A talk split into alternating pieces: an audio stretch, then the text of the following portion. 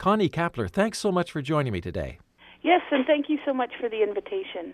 I want to start out by asking you where and when did you get the idea for I Love Dirt? Well, it was in the garden last summer. So it's been a seed in my head for a long time to write a kid's book, but when I was a mom, you just didn't have time. And now I grow this wonderful garden and I want to share the experiences of the garden with kids and in the, at the same time teach them about agriculture. So it started we were in there my my friend Relena said uh, I want to come and buy some vegetables and I says okay come and please bring your camera and then from there it just turned into a book. Why do you think it's important to, to teach children about farming, agriculture, growing things? The rural population is getting smaller, and the urban con- urban population is getting larger, and there's not as many people that have a direct connection to agriculture and to the land. And I feel that they don't always get the appreciation for food and what it takes to grow it, or even in some cases, they think food comes from the store. So why is it important to, to, to try to show them this way?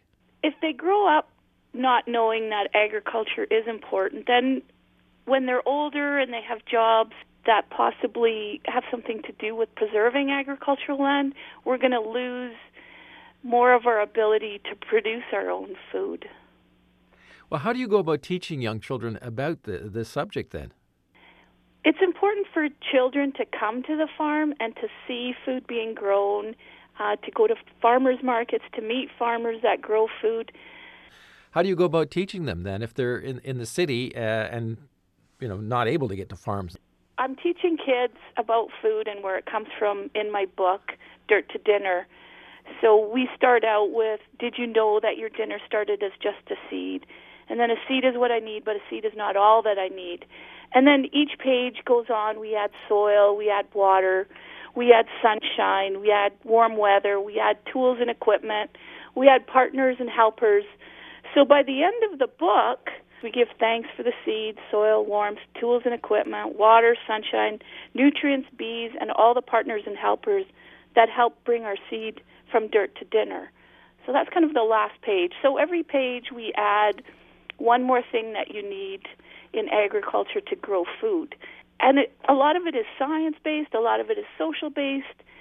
So we have photosynthesis we talk about, we talk about different soils, uh, we talk about bees being very important, and we talk about partners and helpers.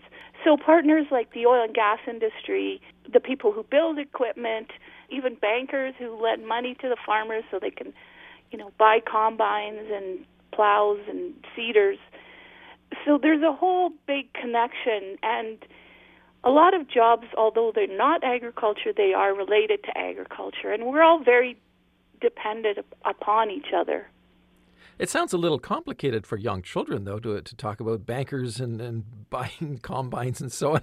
How do you get that across? I'm also involved with a classroom agriculture program and so i do presentations to grade four kids and it's all across alberta. And what I do is I have partner cards, and so there's about two sentences on each card, and for those 10 seconds, they get up and they read, I am a dairy farmer, I milk cows, and from one cow we can get 80 glasses of milk per day. So we give them a sense of being, you know, somebody who's involved in agriculture. And so in the book, that's kind of a message in there too so the book itself is basically my presentation that I've been doing for the last 25 years with the classroom agriculture program. And I wanted to have something that could be there after I left that they could review again because I do cover a lot of material. And the way the book is written is that the right side of the page has a flow where we're adding one thing after another, and then the left side has more science based facts. So kids at a more advanced level or really like knowing facts can read that side. The book is geared towards grade 2 to 6. So the book is also introducing a lot of agriculture words. So soil, water, irrigation, bees, weeds, that kind of thing. So there's there's almost like two books within this book. Mm-hmm. What's been the reaction so far then? Well, the marketing strategy was to get a lot of the counties and municipalities to buy the books and then deliver them to the elementary schools in Alberta. So, Cypress County is the county I live in. They've donated two copies to each of the schools within their municipality. And the one teacher wrote in, These books fill a need within our collection because books that focus on food awareness are hard to come by. These books are beautiful and terrifically teach on not only agriculture but the many hardworking individuals that help nourish us in body and spirit. So, and it, it seems that once people buy one book, they come back for another because, oh, I'm going to, you know, I've, I've got somebody else I need to give this to. One fellow bought a book from us, and he's going to take it to Holland to give to his nephew's school for their English program. So it's gotten a wonderful response. Well, Connie Kapler, one might think Alberta is not that far removed from agriculture, being a very big uh, growing and ranching province. But what about other places like the industrial provinces, say, which are mostly industrial, shall we say, in eastern Canada, like Ontario and, and Quebec, where there is this distance between urban and, and rural? Oh, we would love to see it go all over Canada and internationally into the U.S yeah, are just right now we're focusing on Alberta, but we are.